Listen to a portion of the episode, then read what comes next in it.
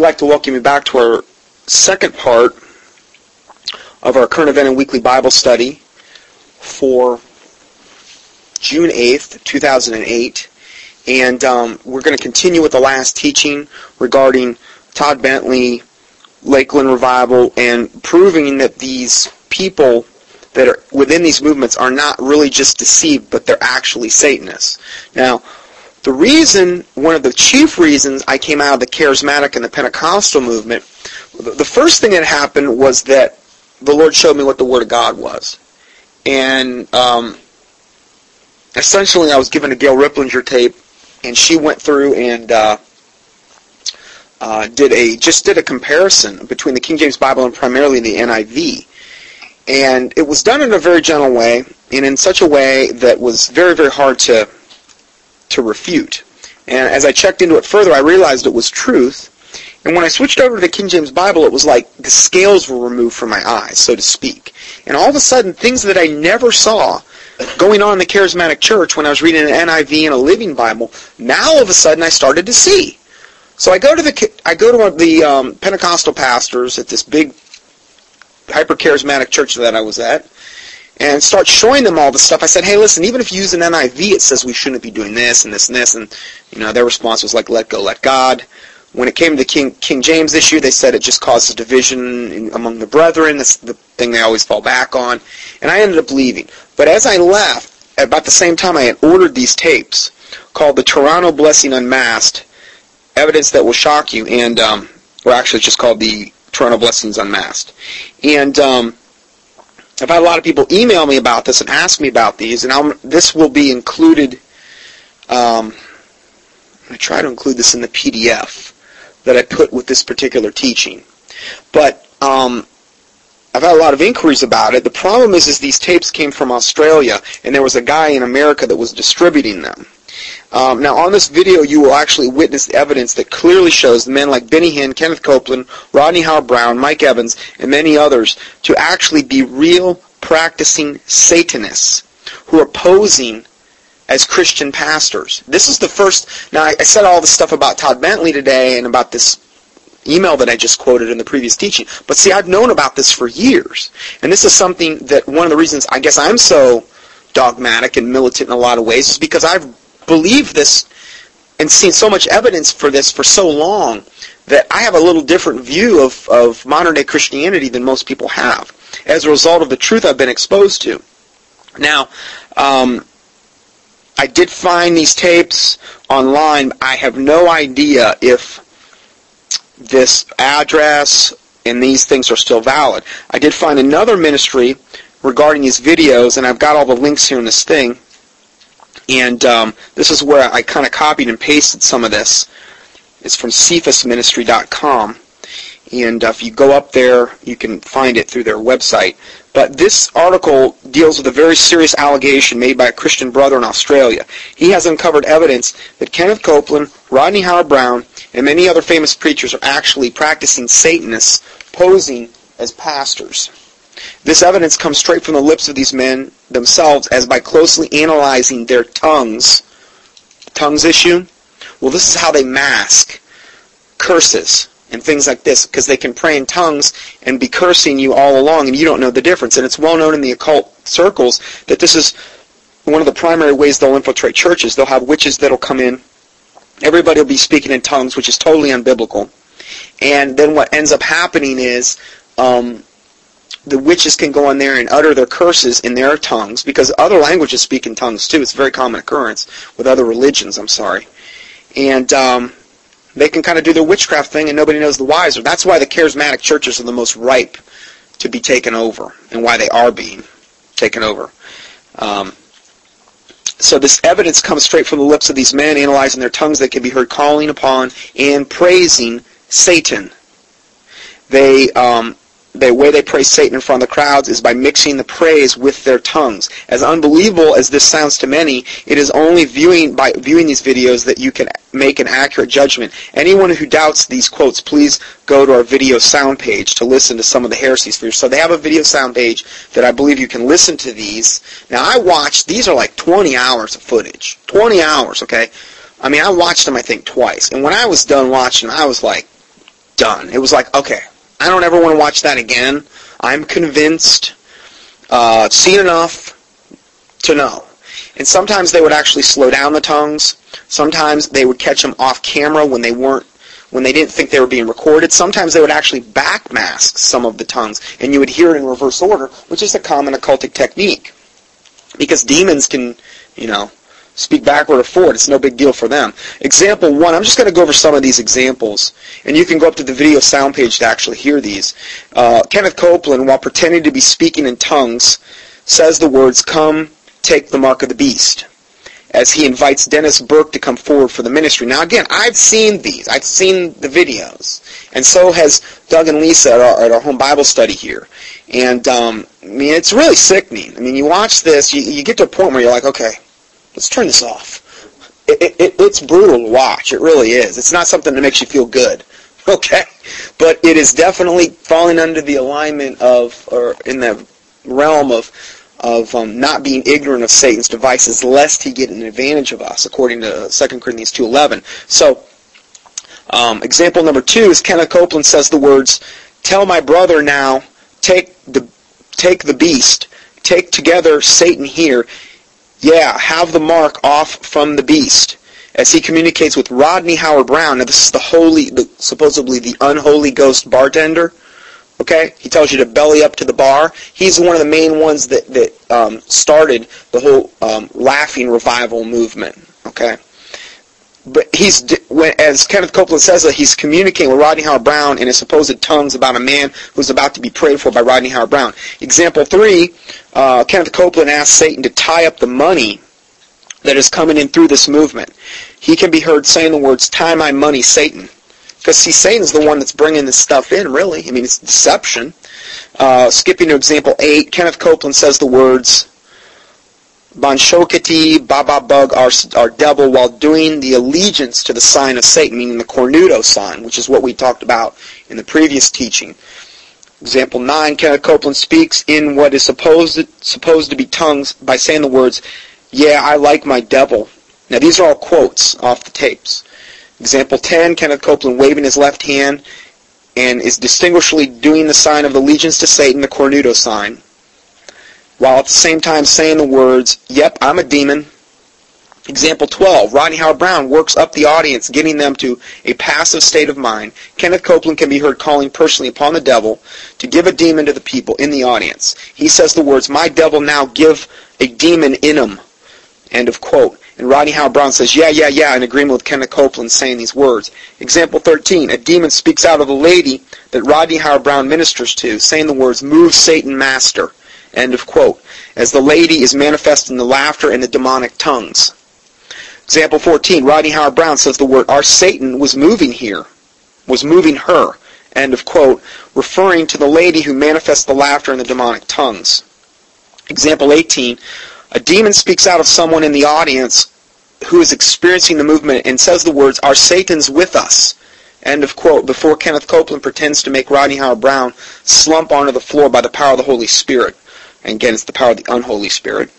Example 23 is Rodney Howard-Browne is repeating the words, "Have a drink of the new wine. Have a drink of the new wine." Kenneth Copeland can be heard distinguishedly calling upon Satan.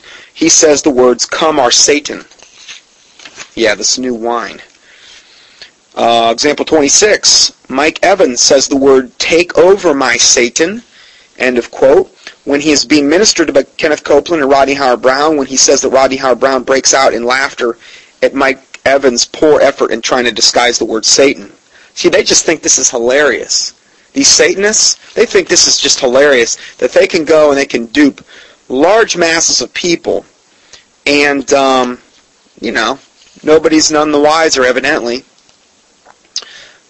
If we go further, I'm just looking at these other quotes. Example 47. Here's Jesse Duplantis. You know, he's a real stalwart of the faith. Jesse Duplantis says the words, "Take over, my Satan. You're moving here, Satan," while pretending to be speaking in tongues. Example 48. Jesse Duplantis again communicates with Satan while pretending to be speaking in tongues. This time he can be heard saying, "Move, our Satan, thank you, Lord," end of quote. Example 49, Jesse Duplantis quickly says the words, "Glory be to Satan, who's on me, thank you, Lord," end of quote, while Kenneth Copeland tells him to turn his throat loose in Jesus' name.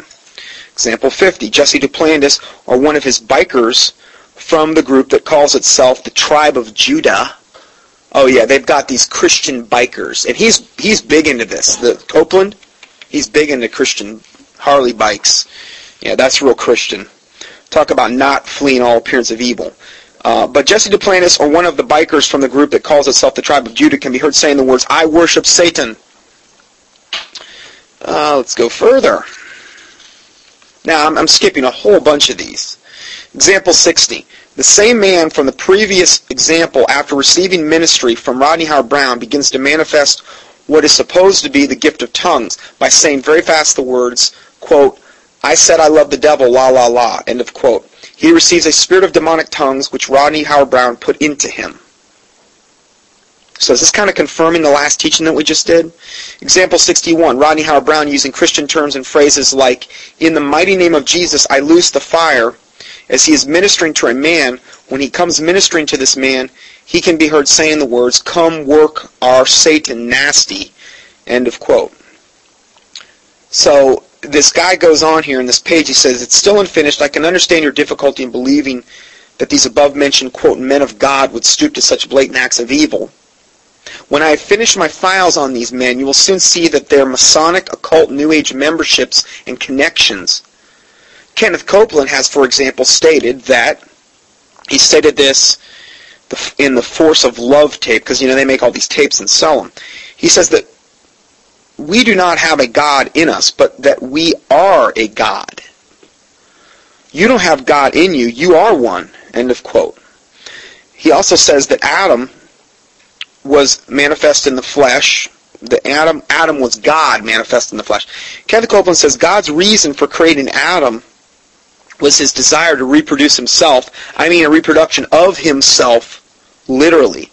And that in the Garden of Eden, he did just that. He was not like a little God. He was almost like God. He was not subordinate to God. Adam wasn't subordinate to God? Well then how could God have forced him out of the Garden of Eden? Okay? Alright. He says Adam was not subordinate to God. Even Adam is as much like God as you could get, just the same as Jesus. Adam in the Garden of Eden was God manifested in the flesh.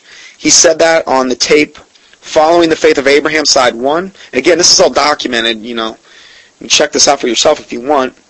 I'll make sure that this whole thing is up on the internet. Then he goes on to say, God is the greatest failure in the universe. Kenneth Copeland said this.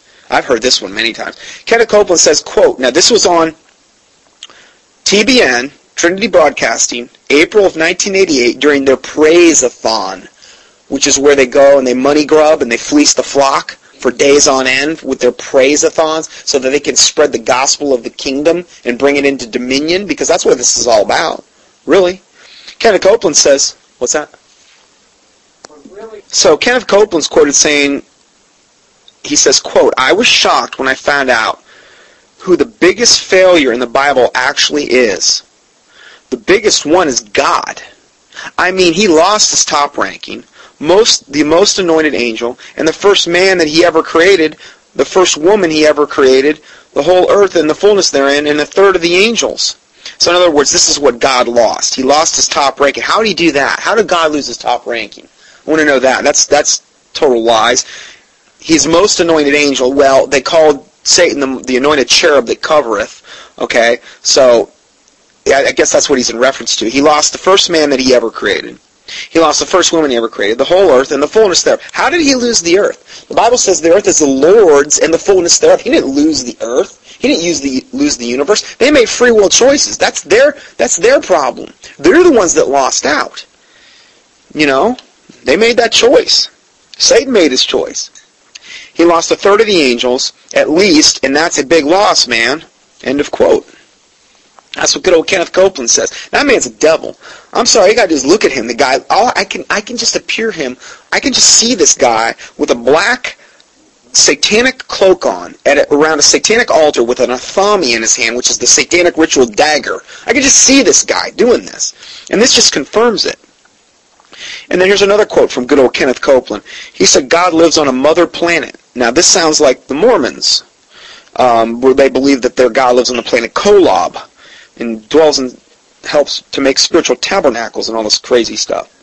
Kenneth Copeland says, heaven has a north and a south and an east and a west. Consequently, it must be a planet. Which means, he said that, this is all quoted in here from referenced quotes. Kenneth Copeland said, you don't think Earth was first, do you? Huh? Well, you don't think that God made man in his image and then made Earth in some other image. There is not anything under the whole sun that's new. Are you hearing what I'm saying? This is all a copy. It's a copy of home. It's a copy of the mother planet where God lives. This is just crazy talk. Where God lives, He made a little one just like His, and put us on it. Here's another quote where he says the death of Jesus on the cross did not pay the price for sins. He's quoted saying it wasn't the physical death on the cross that paid the price for sin. Anybody could do that. Oh, man, I don't think I've ever heard this one. He said, what Satan saw on the day of Pentecost, every prophet that walked the face of the earth under the Abrahamic covenant could have paid the price. Oh, man, this is blasphemy. I'm like reading this. He said, every prophet that walked under the Abrahamic covenant could have paid the price, evidently for our sin debt, if it were a physical death only. Then he goes on to say, when he said, it is finished on that cross, he was not speaking of just plain redemption, of the plan of redemption. The plan of redemption had just begun. There was still 3 days and 3 nights to be gone through. Jesus accepted the sin nature of Satan in his own spirit, and at the moment that he did so, he cried, my God, why have you forsaken me? He, Jesus, went down into the pit, and therefore he suffered the punishment for 3 horrible days and 3 horrible nights for Adam's treason. There is the new birth that takes place in the very depths of the earth when the command of God says, that's enough, loose him and let him go. So in other words, Jesus didn't finish it on the cross. He had to go down there and refinish it. Okay? When he said it was finished, it was finished. The Bible talks about Jesus going down there and actually taking captivity captive, taking the keys back, you know? Go ahead. Yeah, Doug just brought up a good point. Do you see how these Satanists make Satan look more powerful than Jesus? Isn't that what this was all about? Questioning the Word of God, which is exactly what Satan did in the Garden of Eden. He hasn't changed his tricks, and his ministers haven't changed their tricks either. Then he goes on to say that, this is Kenneth Copeland, he says here in this next quote, that Jesus was raped by homosexual Roman soldiers every way possible. I don't like saying this junk. He says, this is a quote, this is on the Resurrection of Truth audio tape from Kenneth Copeland. He says, quote, let me tell you something, folks. Anybody in here that's ever been sexually abused, listen to me right now. Listen to me very carefully. The Bible's very careful about the way it says these things. But down there in that dungeon, Romans, ungodly men, put him, Jesus, to every kind of abuse that you can think of. There's no sin that Jesus didn't bear. How sickening. There is, in other words, he had to suffer every type of physical. How totally sickening and unbiblical this is. He says there is no such thing as sexual abuse on somebody that Jesus didn't know firsthand what it's all about. He's been where you are. I don't care what you've been through. Jesus has been through it, and everything done to him that we couldn't even speak of. So yeah, that's good old Kenneth Copeland for you. So that's some quotes from that video cassette series. I don't know if they've done anything more with this. I really don't know. I haven't had any feedback from anybody. But I know you can go up there and listen to these quotes right online, so hopefully that will help you. Now this next part is regarding God TV. I've had a lot of inquiries. I couldn't find a lot about particularly God TV online, but they're the ones propagating this particular revival. Now, I did already read you a quote at the very, very start of this teaching where Wendy Alec, who is the co-founder of God TV, prophesied regarding the latest outpouring in Lakeland, where she said, "This is just the warm-up party for what you shall see in my coming days. Shall even make these days pale with what I have up my sleeve." Okay, so let's look at God TV. God TV was first called the Christian Channel Europe. This was back in October of 1995, and it's seen the launch of the Christian Channel Europe, which is known today as God TV. This channel was to be Europe's first daily Christian television channel, which would reach out to millions of people throughout Europe with the Bible-based family viewing and ministry. Now, this very much goes along with the last teaching we just did on Reconstructionism, Dominionism, because this Christian TV model goes along with that. You're reaching millions of people. You're advancing the kingdom. Unfortunately, it's not the kingdom of God. It's some ungodly thing. The founders of God TV, or as the Christian Channel Europe, were Rory and Wendy Alec. They accepted the challenge of providing a channel committed to Christian views, beliefs, and lifestyle back in September of 1994. On the prompting of the Holy Spirit. Here we go again. On the prompting of the Holy Spirit. These people throw the Holy Spirit around like it's just nothing. You know, you need to be very, very, very, very cautious about if you say, tell other people that the Holy Spirit told you to do something. It better line up with the Word of God. You know, because, you know, for all the reasons we mentioned in the previous teaching. On the prompting of the Holy Spirit, a vision for Christian TV in Europe started as a 2-hour program broadcast from their kitchen table and grew to be a multi-channel network of Christian TV radio programs broadcasting to a potential of 80 million people in 58 nations across the UK. Now, this article was from 2006, so now they're saying it's 160 million people nightly. Could be seeing this Todd Bentley thing. The prophecy. This Christian Channel Europe, which is now God TV, was launched by Rory and Wendy Alec on the basis of a prophecy made by Jonathan David in July of 1994. So here we go with the Holy Spirit told me this prophecy. And we've just seen how this is totally being mimicked through demonic spirits, you know, at Lakeland by itself with Todd Bentley, but all through the charismatic movement. So this was in July of 1994 in the Cornerstone Christian Center. Bromley, pastored by Julian Meefy and Hugh Osgood, Howard Condor, who's since worked for the Christian Channel Europe, was alleged to have been present at this meeting and that the prophecy was directed to him. Whereas Julian Meefy denies, claiming that it was directed to Rory and Alec, who were both present at the meeting. So in other words, there's a lot of dispute on who this prophecy was even directed at. But they just took it upon themselves to say it was their own. Cameras recorded the meeting, but Rory or Wendy Alec do not even appear on camera. So they probably weren't even there. Well, you know, if the foundations be destroyed, what can the righteous do? Well, they're saying the Holy Spirit told them to do this. Prophecy, there's all kind of dispute about the prophecy itself. And now we look at the fruit of God TV, and we know it wasn't the Holy Spirit that told them to do this, because if it was, it would line up with the Word of God. Okay, but no, we don't have that.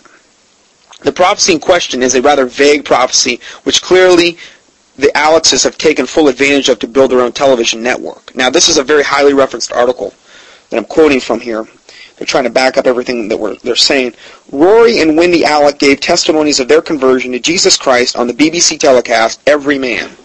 The testimonies were sadly devoid of any gospel truths, and it would seem from the interview that on Every Man telecast that at the time of their alleged conversion, they did not know or even understand the biblical gospel. Now, why doesn't that surprise me? The vision of, let's just call it CCE, which is now God TV. The vision of CCE is to, quote, equip believers with solid foundational teachings from the Word of God and to preach the gospel to all the continents of Europe and to facilitate revival across Europe. On the BBC telecast, Every Man, they examined the launch of CCE, and Rory Alec promised that CCE would stick to the scriptures and promised that if anything was not scriptural, it would not be broadcasted. What a lie from the pit of hell that is. From its very inception, it was founded on lies, and they broadcast lies. or half-truths. The Bible says a little leaven leaveneth the whole lump. Jesus referred to leaven in the Bible more so as false doctrine of the Pharisees and Sadducees. Okay, beware of the leaven of the Pharisees and Sadducees, which is their doctrine. Okay, so this is something we really want to be wary of. Well, that's what you're getting if you watch God TV all the time, a lot of false leaven doctrine. And if you put yourself under it, you're going to be brought into bondage by it. You're going to be overcome by it. The Bible guarantees it. CCE is, in fact, an extreme, hyper-charismatic, and ecumenical channel, which is fundamentally flawed in doctrine and practice, promoting the evils of the word faith theology. Christian rock music, along with numerous occult practices that are forbidden in Scripture, and which can be traced to the New Age movement. Now, there you go. The teachers, the main teachers of the Word Faith movement, Kenneth Copeland, who we just discussed in depth, Kenneth Hagin, Creflo, give me a dollar. Oh, sorry. I like Pastor Slattery put that out the other day about Creflo, give me a dollar. Oh, man. John Bevere, Jack Van Impe, the Pope-loving kind of guy he is, Joyce Myers, the drill sergeant, I like to refer to her as the drill sergeant. She wears the pants, and you can tell she wears the pants, Joyce Meyer. That woman don't have a submissive bone in her body. I'm sorry, but I cringe when I see her. I'm sorry, but I get righteous indignant when I see that lady marching around like a drill sergeant barking out orders. Oh, man. Then we have Rodney Howard-Browne, the Holy Ghost bartender, unholy ghost bartender, who we just talked a lot about, how he loves to call upon Satan. And then there's Benny Hinn, Mr. False Miracle Worker, Ulf Ekman. I've never heard of Ulf. What a name. Jesse Duplantis, who we just heard about, how he loves to call upon Satan. And Paul Crouch, who's the head guy at TBN. He got convicted with his having a black gay male lover who was his chauffeur driver. It was well documented, but it was repressed in the news only on a regional level. I've put out many emails on that story. Colin Dye, Steve Hill, and John Kilpatrick of the Brownsville False Revival, growing up in Brownsville, Florida. Gerald Coates, good old T.D. Jakes, the screaming guy. Brian Houston, Darlene Zeech, Morris Cerullo, and James McConnell. The lady that I mentioned earlier, the charismatic lady that I said I knew previously, she was absolutely 100% convinced Morris Cerullo was a man of God. It didn't matter what I said. It didn't matter what I gave him about the guy. It didn't matter how much proof I put in front of her. Don't confuse me with the facts. My mind is made up. That's their motto about these people. And, you know, you can only do so much. You can lead a horse to water, but you can't make them drink. The teachings of the Word Faith movement teaches that faith is a force and that both God and man use words as containers of that force. And through the power of words, man can create his own reality. Well, sounds like a lot like The Secret, you know. So the Oprah's promoting this whole name it and claim it thing. God created the world by faith and his spoken word, and the earth is an exact copy of the mother planet. Now, this is exactly what I'm reading from the last thing. We just talked about Kenneth Copeland, but these are two totally unrelated articles, but they're confirming one another, written years apart. Okay? Man is a little god in this planet who can literally have anything that he says. Isn't that what we just said Copeland was saying, quoted? It's funny how the Lord will build upon teachings like this. Man is an exact duplicate of God, including size and shape. Man can use his faith in the same way that God uses his faith and can speak out and create his own reality. This is known as positive confession. And by putting your faith in your spoken words, you can then get God to bring to pass whatever you say. Like God is the big guy in the sky. He's the heavenly bellhop. And you can do whatever you want, have whatever you want. And this is what The Secret teaches. But actually, the charismatics were doing it before The Secret book ever came out. Even though the only ones that ever seem to be getting rich are the guys at the head of the ministry. They're the ones that have all the money. But the sheeple people, they're not getting rich. They're probably getting more broke and broke by the day. The gospel, where they believe about the gospel on God TV. The gospel of Jesus Christ and him crucified is rejected and replaced. Jesus Christ did not pay this the debt of sin on the cross, when Christ cried, "It is finished," it was not finished. Jesus Christ was dragged into hell by Satan, and there he suffered the punishment for 3 horrible days and nights, where his emaciated, poured out little spirit was born again. This is what they believe at their core levels. Now, didn't we just have a quote that confirmed this? Out of the mouth of 2 or 3 witnesses, a thing is established. Every demon in hell tortured him beyond anything that anybody has ever conceived. For 3 days, he, Jesus, suffered everything there is to suffer in hell. However, Satan didn't realize that he took Jesus illegally because he did not sin. Oh, yeah. Satan, though, he had Jesus destroyed, but God started talking, and Jesus' emaciated, poured out little spirit was then born again. Jesus Christ therefore became the first born again man. Whoa, this is another gospel. This is a false gospel. And the Bible says, if any man come to you, or an angel in heaven cometh to you and preaching another Jesus or another gospel, let him be accursed. And then it says it again in the next verse, let him be accursed. Accursed. Well, they're bringing the curse on themselves. Is what's going on.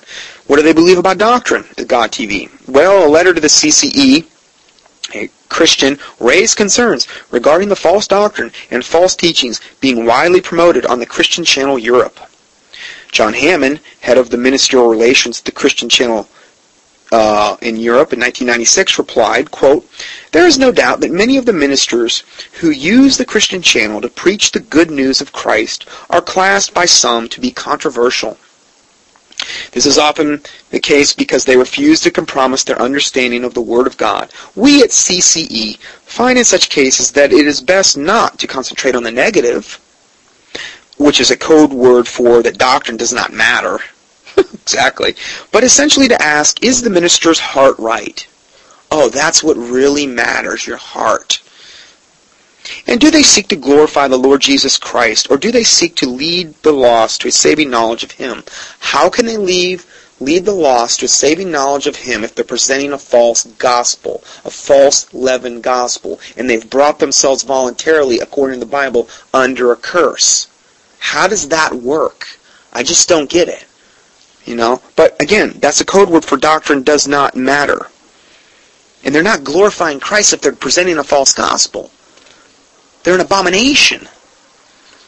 They're hirelings. They're wolves in sheep's clothing that have no true love for the sheep. Why? Because they're not giving the sheep the truth. They're hirelings. What does that mean? They're doing it for the money. Hirelings, they're for hire.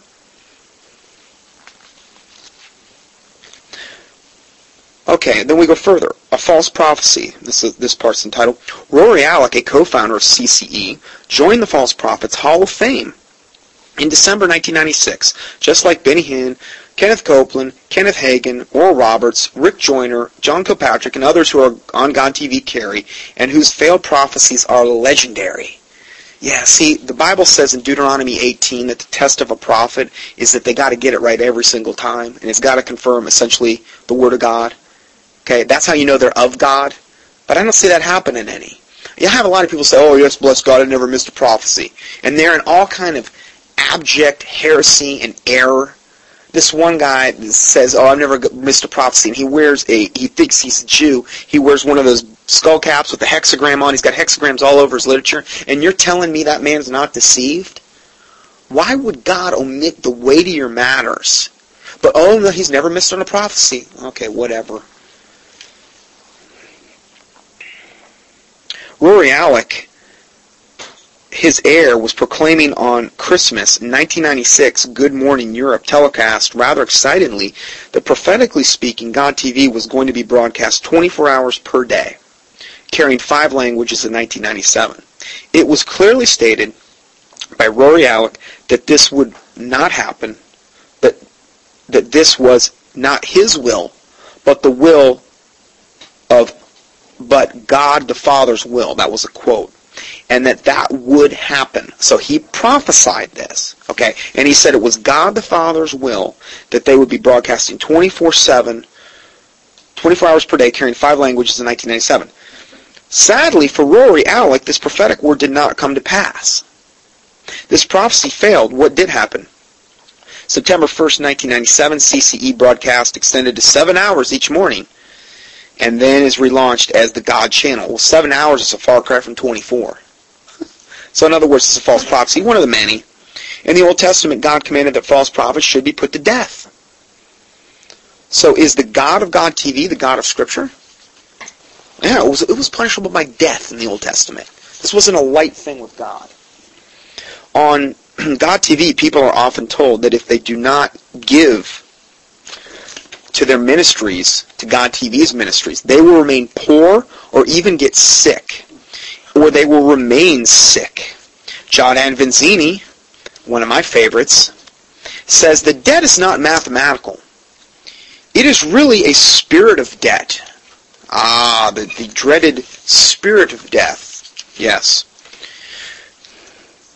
And guess what he has the power to do? And guess what he has the power to? Break that spirit of debt in Jesus' name. Evidently, John Avanzini has that. But only if you sow some money into his ministry. It's the only way it's going to happen now. Come on. A workman's, worthy of his labor. Right, Doug? Come on. John Avanzini claims you should not even try to renegotiate your loan, as it is really only like a junkie getting a better fix. What should one do? Well, I don't believe you should get loans at all. The Bible says the borrower is slave to the lender. You know what a mortgage means? You know what that word mortgage means? Mort means death. That's where we get the word mortuary, mortality. Okay? Mort means death, gage means contract. It's a death contract. Death contract. Okay? I don't believe it's biblical to get in debt, period. But anyway. So what? And I'm not saying to come down on anybody that's got a mortgage away. Hey, I've been there, done it, okay? I'm not condemning you. It was wrong when I did it. I'm just saying if you have any means and you know the truth now, do what you can. Ask the Lord to, help you with that. So what should one do? We got to sow money into John Avanzini's ministry in order to get out of debt, right? John Avanzini even made it to the front page of the Walsall Advisor, a Midlands local newspaper, because of his approach to his people in debt. His mail shot encouraged its recipients and his supporters to send all their unpaid bills to his UK Walsall office with a pre-printed paid in full sticker attached to them. So he gave you the stickers, evidently, and you attached them to your bills paid in full. That's biblical. I see that all through the Bible. Jesus had a massive mailing campaign that, no, just kidding, teasing. I just have to be a little tongue-in-cheek about this because it's so unbiblical. It's good to point out these things. These red stickers sent out by Avanzini apparently signified a step of faith. All bills he received would be burned at a special ceremony. And supporters would receive a photo of this. 8x10 glossy if you send in another $40, I bet. If you send in 100, I bet you'd autograph it for you. That's how it goes, seriously. They autograph a copy? It's going to cost you at least $100 a book or $100 a photo. That's how it goes with these guys. Isn't that what they just said Todd Bentley was doing? He performed an occultic ceremony. He burned the prayer requests. Isn't that very similar to what they're doing here? Avanzini recommended that these people in debt send 1/100th of their indebtedness to him. Yeah, 1/100th. So, okay, for argument's sake, if they were, let's say they were $1 million in debt, okay? Let's just say that, for argument, would that be 10 grand? They'd send to them, I think, around there. I think it's about 10 grand. So, yeah, in other words, that was, but hey, that's a good scheme. I mean, if you got a lot, people are in debt like crazy. So, if you can get 1/100th of their debtness, and then, so you would send 1/100th of that actual debt to him, along with their unpaid bills, in faith, with the red magic stickers, and then expect 100-fold returned. Yep, that's biblical. Debt counselors express grave concern at such encouragement to get into debt even further. Avanzini apparently adopts the God told me to tell you this approach. Exactly. What God is he hearing from? We know it's not the God of the Bible because this contradicts the Bible. So is he possibly giving heed to seducing spirits and doctrines of devils? I think there's no doubt about that. Gloria Copeland, who's Kenneth Copeland's lovely wife, who we talked about earlier, who loves to call upon Satan, his master, in tongues, Yeah, Gloria Copeland teaches that if you sow $100 into their ministry, you will get a 100% increase, and you will in turn collect $100,000. 100%? No, that's not a 100% increase. That's a 1,000%. Yeah, I think they left a zero off. You will get a 1,000% increase and will in turn collect $100,000. Or if you sow $500, you will collect $500,000. Wow, what a return on your investment. I mean, this would make Merrill Lynch drool. Or Creflo Dollar, too. I mean, my word. Creflo, give me a dollar. So, John Avanzini also teaches the 100-fold hoax and bases his false teaching on Mark 4, Luke 8, and Mark 10. Mark 10. One Christian told me, Avanzini perverts the scriptures and armed with a full range of Bible-twisting tricks, he tells the unsuspecting that a greater than the lottery has come. His name is Jesus. That's a quote. A greater than the lottery has come. In other words, that Jesus is better than any lottery. Now, I'm not saying I'm against giving back to the Lord. And I'm not saying God cannot bless you, because I believe I've seen Him do it with me. But it's like, what is your heart? I mean, are you doing it in such a way that's biblical? Are you letting not your right hand know what your left hand is doing when you give? Are you doing it to be seen among all men? Because the Bible says when you do it in that such a way, that verily you have your reward. So if you're doing it to be seen among men, or so you can write it off on your taxes, verily you have your reward. You got your tax deduction. You've done it to be seen among men. You've done it so you can get preferential treatment in church. You can be elevated to a higher status, which the Bible says, they that are greatest among you, let them be your servant. And it also says, they that are last shall be first.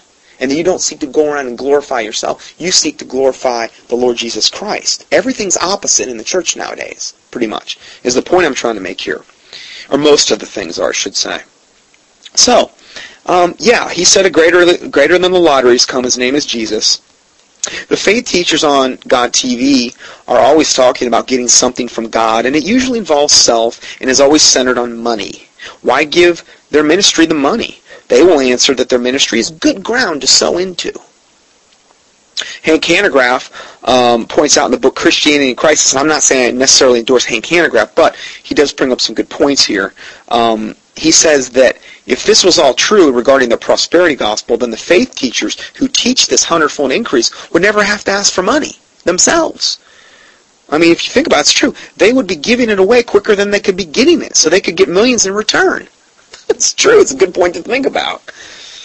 A married couple in England commented, what really gets me is that the followers of these ministries don't question why their teachers don't practice what they teach and preach and hunt around for one of their partners in the greatest financial need and to sow the seed.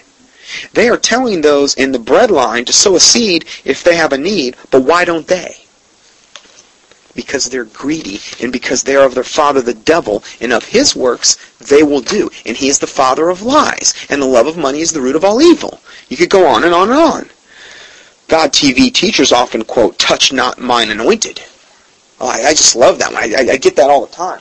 I've gotten it for a long time. Yeah, touch not mine anointed. Well, you know what? If these supposed anointed were anointed, why are they doing everything in an unbiblical fashion? Why is that? They're not God's anointed. Why are these prophecies always wrong most of the time? Why are they operating in confusion when God is not the author of confusion? They're doing everything in not in decency and in order. And they're not reproving the unfruitful works of darkness. Okay? They're actually part of them. They're the very thing that the Bible warns about. They're not anointed. They're anointed of the devil. It says, touch not mine anointed, do my prophets no harm. Yeah, 1 Chronicles 16:22. Yeah, if you show me a real one, sure, show me a real one. At other times, they say, the religious spirits are going mad because of this channel, and the devil is really mad. When they say religious spirits, they're really referring to you and I as true Christians. We have religious spirits because we're heresy hunters. We're Pharisees and Sadducees, as they refer to us. It's just so easy. But you know what? I just can so easy come up with a boatload of scripture to refute all that. Well, judge not lest ye be judged. That is in reference to hypocritical judgment when you have a beam in your own eye and you're seeking the speck in your brother's. But the Bible says, he who is spiritual judgeth all things. Jesus Christ said, judge righteous judgment. Not according to appearance, but judge righteous judgment. Oh, well, Todd Bentley appears like such a wonderful man of God. Well, number one, he don't appear like a wonderful man of God to me, but if you think so, whatever. But what is the fruit? We already looked at the fruit. It's rotten. It's rotten fruit. So you could go on and on and on about that. So they say, touch not mine anointed, do my prophets no harm, which means do no physical harm, not questioning whether what they're doing is of God, which is my point exactly.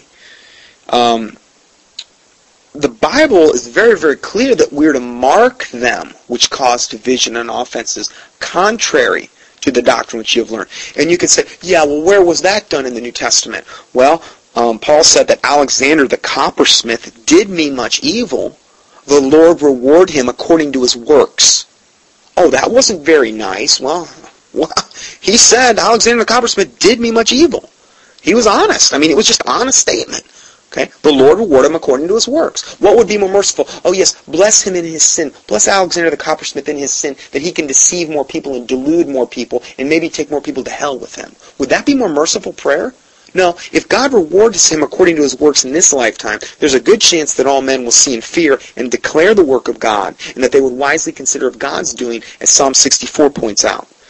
He also says, Demas have forsaken me for this present world. He marked Demas. Okay?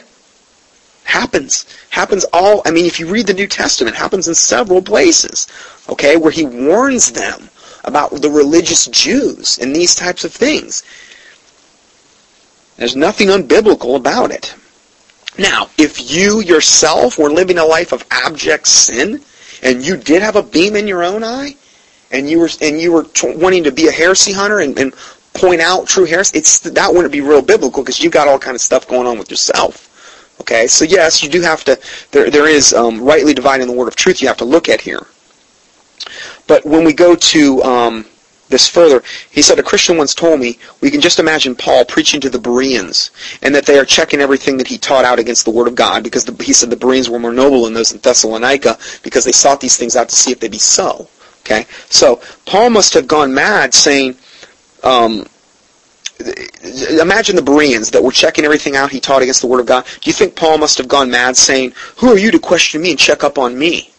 Don't you know who I am? Don't you know I have written almost 2/3 of the New Testament? Don't you know that I have built up most of the churches? How dare you question me? I am anointed of the living God. Can you imagine Paul saying that? Now, who had a right more than Paul to say that? Much more of a right than Kenneth Copeland or Dad Hagin or any of these other reprobates would ever have. And yet he did not say that. He told them to search these things out, to mark them. You know, to compare Scripture with Scripture, to study to show thyself approved unto God. You know, he encouraged that because he wasn't a hypocrite. Paul called the Bereans more noble because they received the word with all readiness of mind and searched the Scriptures daily to see whether these things were so. That's in Acts 17:11. Unlike Gerald Keehan, a pastor in London who wrote the following in response to a letter in which the teachings of God TV were questioned. Good old Gerald Keehan, this pastor in London, says, quote, ask yourself the question, by what authority do you attack or undermine other Christians? Now this is somebody who's defending God TV. What major church or ministry have you built? Oh, is that so? But you know what? To him it doesn't matter if it's built on a false foundation. That's okay. That it's corrupt from its inception. It was based on false prophecies. And God never told him to do this. No, that's okay because he's willing to overlook that. He said, then he goes on to say, God anoints leadership and puts them in place to speak and to lead. Yeah, just like God is sending the strong delusion of 2 Thessalonians chapter 2, where he said, I will send strong delusion, that they will believe a lie, that they might all be damned to receive not the love of the truth. Yeah, just like that, yeah, I guess you're right. He does do that. He permits it to happen. That's true. Yeah, if it were possible, they should deceive the very elect. You're right. That's why you need to get in the Word of God, so you're not deceived. Then he goes on to say, if you're not in that place, you are not anointed to do it. So be quiet, he's screaming. Sadly, a lot of your letter is due to immaturity and naivety meaning they're naive. Basically, a lot of teaching is beyond you. Oh, a lot of the teaching on God TV is beyond us. You know, it reminds me of that Bible verse, come not near me, touch not God's anointed, I am holier than thou, that type of attitude he's got. Basically, a lot of the teaching essentially on God TV is beyond you. But you can, with a right heart, acquire understanding. Oh, good, there's still hope for us, Doug. Being a judge to the body will not do it. Oh, we mustn't judge the body of Christ. Well, the thing is, if I was judging the body of Christ in an unbiblical way, I would, it'd be one thing. But number one, the body of Christ to me isn't represented in what God TV is doing. See, that's the thing, that's the fatal assumption that these reprobates are saying. They think that they're actually a Christian. And most of the time, they're so deluded and so deceived, they can't even see the forest before the trees. They're not even Christians. A Christian raising himself up to knock major ministries is called immaturity at best. End of quote.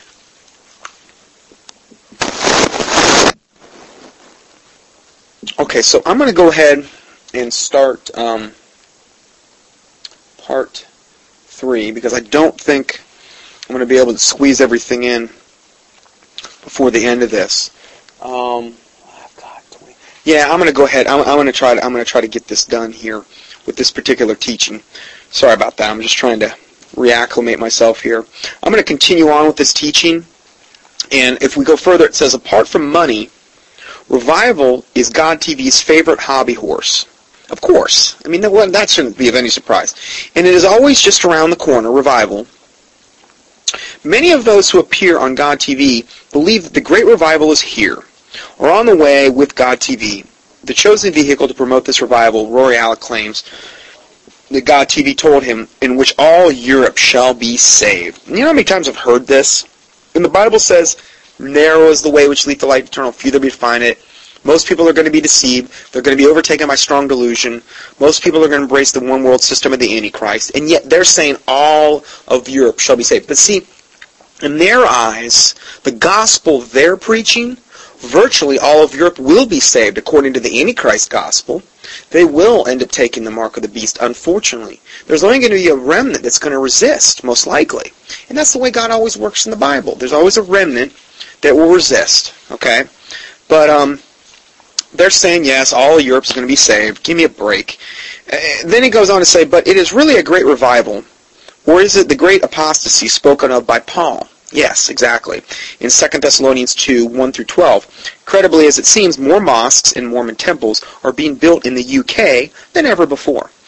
New Age teaching, along with other certain cults, continue to grow at a staggering rate in the UK. So where's all this revival? Well, it's false revival. What about the fact that Europe, particularly Britain, has the largest per capita witchcraft population of any place on earth? Okay, what about that? In his book, Counterfeit Revival, Hank Hanegraaff goes behind the scenes and uncovers the contradictions, false experiences, spiritual deception, and seductive allure of the esoteric experience masquerading under the banner of truth. He draws you into the wildly popular and bizarre world of contemporary revivalism as it documents the devastating impact on congregations worldwide. The Counterfeit Revival provides biblical remedies to counter a paradigm shift that threatens to tear apart the very fabric of contemporary Christianity. Well, the Bible says it was going to happen. Not to say we shouldn't fight or earnestly contend for the faith, but it does clearly predict it was going to happen. There's going to be a great falling away, and it's happening. It's in full swing. Really, it shouldn't just it shouldn't make you sad so much as it would. Okay, this is confirming Scripture. The Bible said it was going to happen. The Word of God said this. It's not something you want to glory in, but Bibles did say it was going to happen. So if we go further, it says, Hanegraaff states Satan is a master counterfeiter. Rather than presenting evil in its naked deformity, he masquerades as an angel of enlightenment or entertainment, I would say. The angel of entertainment. He wants people to encounter him and think they're in touch with the living God. His ultimate deception is a counterfeit revival. Rory Alec condemns anyone who would dare question the doctrines and practices being promoted on his network. Those who do question are often branded as devils and accusers of the brethren, or causing division among the brethren. or touching God's anointed, you know, all those ones the charismatics love to use. Rory has warned people who would examine and question the teachings on his network to think again. He says, quote, "Be careful. Do not speak evil of the projects of the living God. And no devil on this earth will stop this ministry." No, the devils are actually helping you, Rory. They're helping you. They're with you. This movement being used by the Roman Catholic religion to bring all people together of all different religions of the world is essentially under the control of the Pope. The goal of this movement is to unite the, quote, body of Christ regardless of what you believe so that the Pope can give Jesus a 2,000-year birthday present. It's 2,000 years overdue, right? Yeah.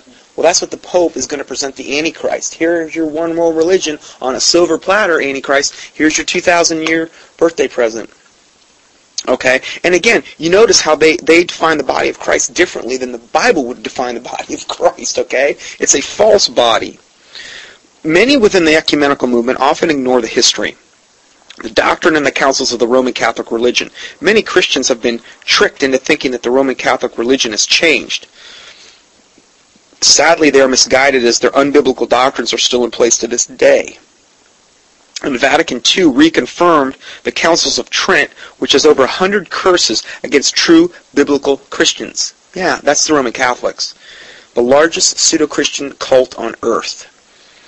Jack Van Impe, who just loves Catholic doctrine, he, quote, loves Catholic doctrine, never ceases to sing the praises of the Pope, calling him a great man of God. And I've seen him do this. It's sickening. For a man that knows the Bible as good as that guy does, he has absolutely and utterly no excuse. Guys like him are going to burn in the lake of fire the hottest, I believe. I really do. Because they know so much better. Rory and Wendy Alec once claimed, quote, "It does not matter anymore whether you believe that the bread and the wine was literally his body and blood or not." Oh, it doesn't matter anymore. It doesn't matter. They're saying this to justify the Catholics. So these are the founders of God TV. They said it does not matter anymore whether you believe that the bread and the wine was literally his body and blood or not. Then he goes on to say, "Tell that to the many reformers and martyrs who died at the stake thinking it did matter because it wasn't that important where they would die for it." Lying signs and wonders. On the video Signs and Wonders Movement Exposed, this is another video